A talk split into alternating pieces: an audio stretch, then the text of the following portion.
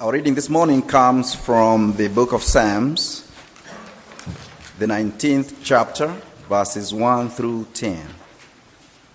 Listen to the word of the Lord. The heavens proclaim the glory of God, the skies display his craftsmanship.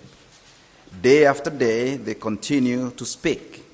Night after night, they make him known. They speak without a sound or word. Their voice is never heard, yet their message has gone throughout the earth and their words to all the world. God has made a home in the heavens for the sun.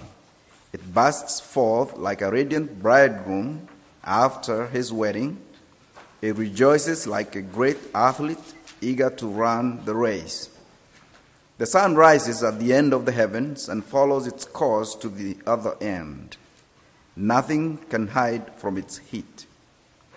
The instructions of the Lord are perfect, reviving the soul. The decrees of the Lord are trustworthy, making wise the simple. The commandments of the Lord are right, bringing joy to the heart. The commandments of the Lord are clear, giving insight for living. Reverence for the Lord is pure, lasting forever. The laws of the Lord are true, each one is fair. They are more desirable than gold, even the finest gold. They are sweeter than honey, even honey dripping from the comb. Our New Testament reading is from the book of Colossians, the second chapter, verses 16 through 19. Therefore, do not let anyone condemn you in matters of food and drink, or of, of, of observing festivals, new moons, or Sabbaths. These are only a shadow of what is to come, but the substance belongs to Christ. Do not let anyone disqualify you, insisting on self abasement and worship of angels dwelling on the visions, puffed up with, without cause by human way of thinking, and do not hold, do not holding fast to the head, from whom the whole body, nourished and held together by its ligaments, sinews, grows with the growth that is from God.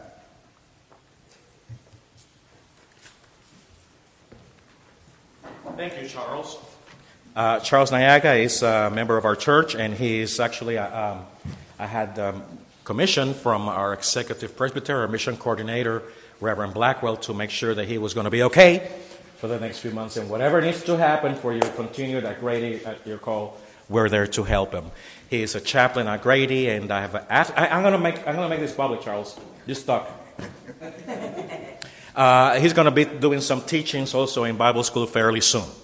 And we're looking forward for Charles teaching the word uh, with us and amongst us. If you remember, for this month, we are dealing basically uh, with the concept of diversity and, and things that are not what I'm accustomed to and things that are not what I am used to. Diversity. And our main story that we have chosen to explain to us a little bit about diversity is the story in the book of Acts, chapter 10, when, when Peter was actually hungry up in the roof of a house while somebody was cooking some good Jewish food for him, and, and this mantle came down from heaven. God had redeemed all things, all foods, all peoples, because the next experience that Peter is going to have is not having a pork roast Puerto Rican style, but he's going to be actually preaching the gospel to a group of Gentiles, Romans, that first of all, he wasn't even supposed to set foot in their house. But he understands that he's supposed to do that before God, and he goes to the house of Cornelius. He preaches the gospel to the, to the Gentiles, and we found out that the word Gentiles in the Greek is translated more like ethnos. He preached to all the ethnics that were there in, in Cornelius' house, and the Spirit of God, by all means, fell upon them. And Peter begins to understand that the gospel is not only for the Jew, but for all people that come to Christ. That's what he discovers. Now, I, have a, doctor, a good doctor, standing behind me, uh, sitting behind me, and, and, and I would also like to say that, Doctor, would we agree that all healthy organisms tend to grow? All healthy organisms tend to grow. Uh, and, and one of the things that God is, is amazing in God's grace and mercy and abundance to us creatures is that He not only gave us good creation, as we see in the first panel from last week, that God gave us mountains and rivers and gave us flowers and plants and different kinds of weather, snow and tropical caves and valleys and, and all sorts of environments that we can thrive in. But God also has given us plenty of good nutrition. Do you realize that the food that somebody eats in China is very, very different than the food that I eat here in Georgia? And guess what? The person is healthy. Amazing. Can you believe that the Mexican tacos are foreign food in Puerto Rico? Yes, they are. Puerto Ricans do not eat Mexican food. You got it, guys? Okay. Neither do Cubans or Dominicans. Neither do Colombians or, or Argentinians, for that matter. What Mexican eat is eaten in Mexico, shared by some other cultures nearby, including Texas, right? well, they call it what? Tex Mex. Right? And it's good stuff, isn't it? The great heavy sauces of the Alps, made with succulent cheese. Mm. For those fondue parties. Good stuff, people especially with a wide variety of breads, from the Mexican tortilla to the pani from the, from the, the, the Indian, the rice breads, from the African flatbreads, to the Hindu breads, to the pumpernickel, to the French, yeah, to the rye.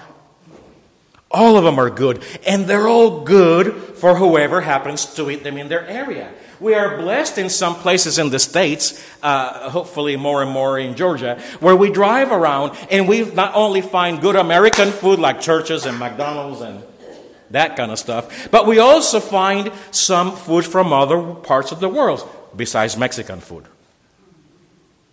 which I like, but I need a Puerto Rican restaurant nearby. Come to my house. But that's the diversity, and God has actually blessed us with a diversity of foods and nutrients. Then we human beings, because we have that fingerprint, that little DNA from God that makes us to be creative, we put things together like pecans. Along with what? With, with corn syrup. And what comes out of that? A, a divinity candy. I have a degree in that.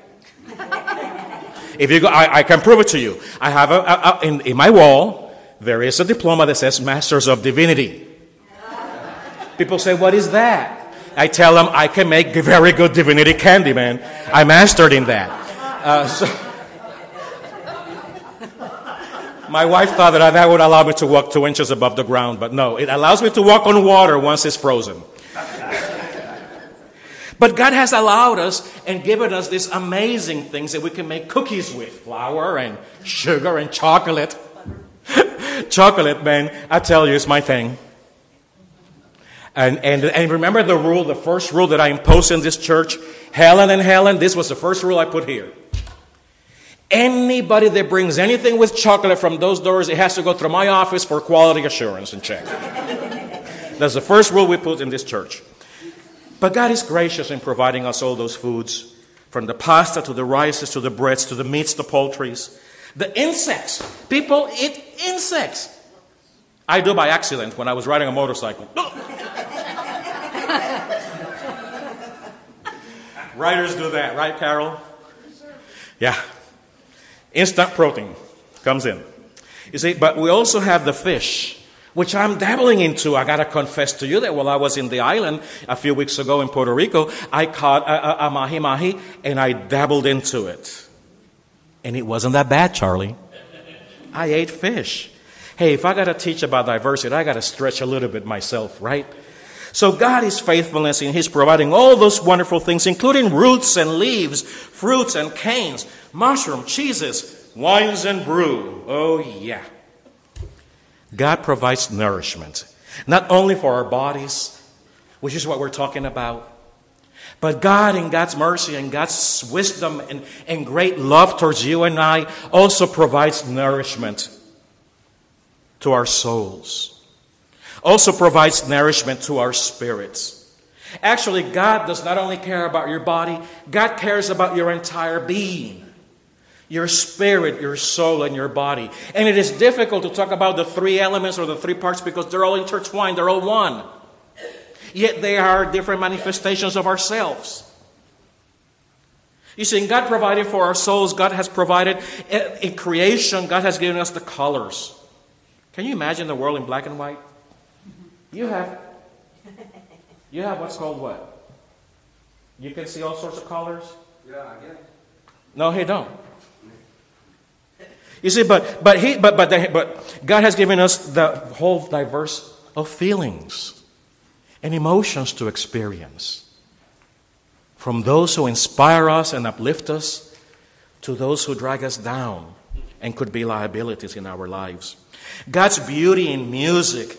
What's church music? What's, what, what's church music? Well, let me tell you one thing. For Martin Luther, it depends who you ask. Because if you ask Martin Luther, for Martin Luther had this statement, why should Satan have the best tunes? Yeah. And we sing that classic hymn, Our fortress is our God. Guess what? The music comes from the bars. It was bar music. Our mighty fortress, the music came from the bars. And guess where this thing came from?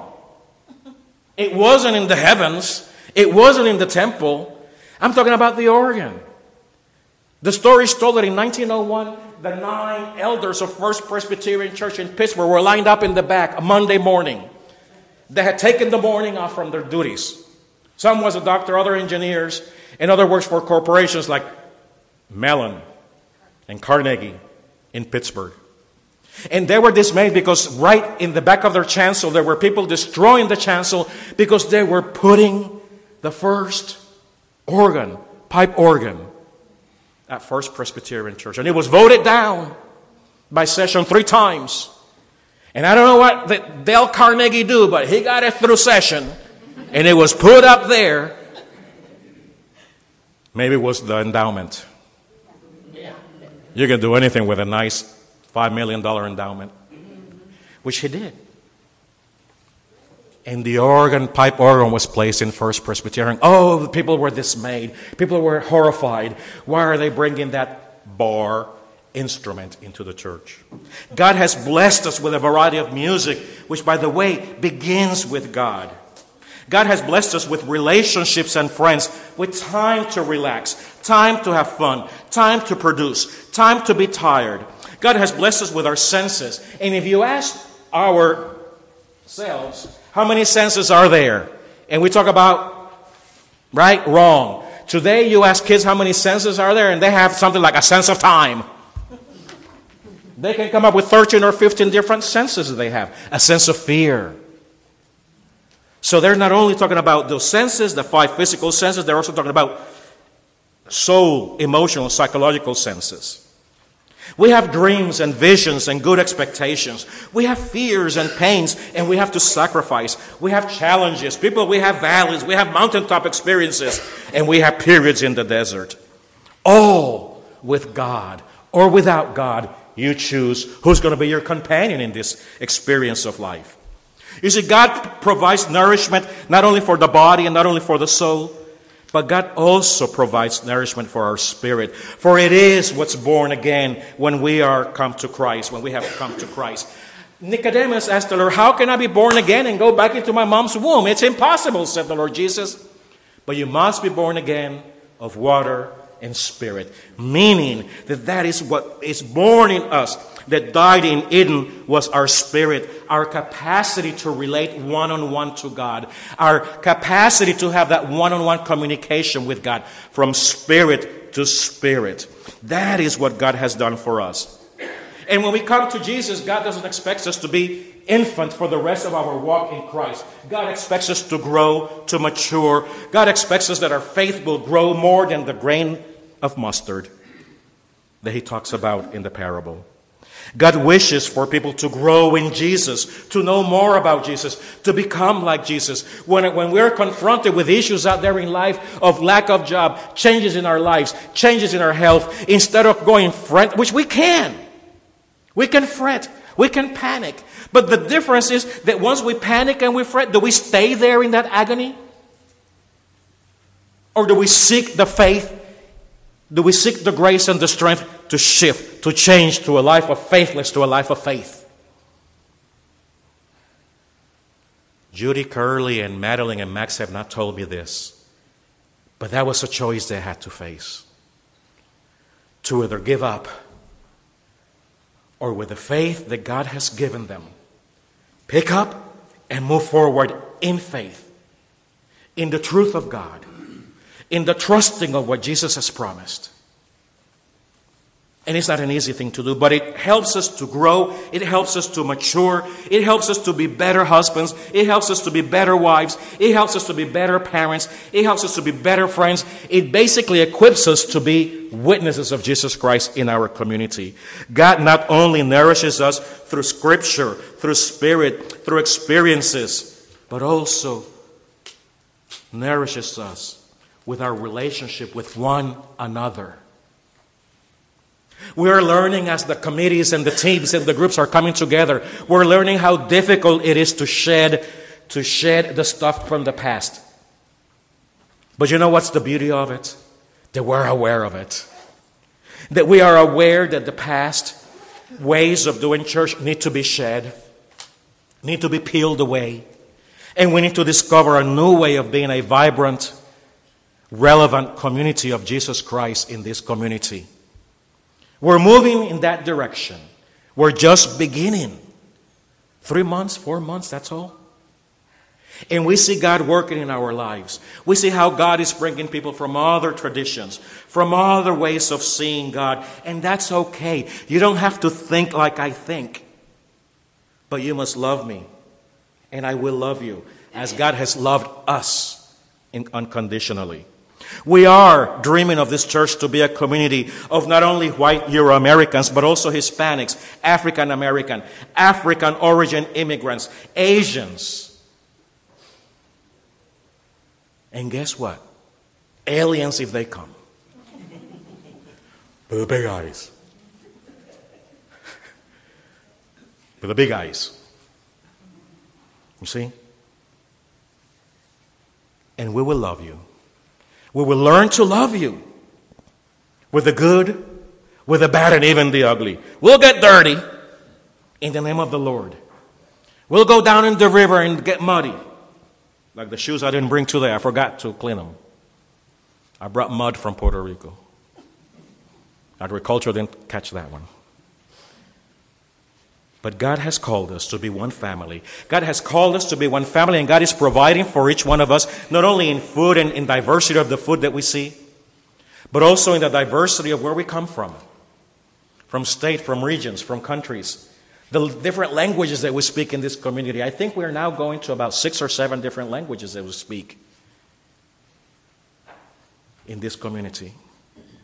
And we praise God because we are in the right place at the right time for to build a community where God is manifesting God's desire for a people of many, for peoples from many countries to become one in Christ. You see, God desires for Christians to become mature, not to stay babies. And for that, we have Bible studies. For that, we have all those opportunities. But guess what? You can go to McDonald's every day in your life, and like you've heard me, never become a hamburger unless you put yourself to the meat grinder. Ugh. Ruin my appetite. But guess what? As we come to church, as we come to our different gatherings, let us be aware that the main task that we are to do is to die to ourselves, surrender our opinions, die to our expectations, shed the past and look forward, imagine, dream, and envision a future with the great diversity that God has created us and God is allowing us in this little corner of Cobb County to experience. It doesn't happen in Rome or way up perhaps in Blue Ridge. But God's allowing us to experience it here. Thus, we must respond. As we heard in Scripture being read this today and, and last week, and God created all things of all kinds, of all species. And God said, It was good. God bless you. As we continue in our worship time, let us have a moment of reflection.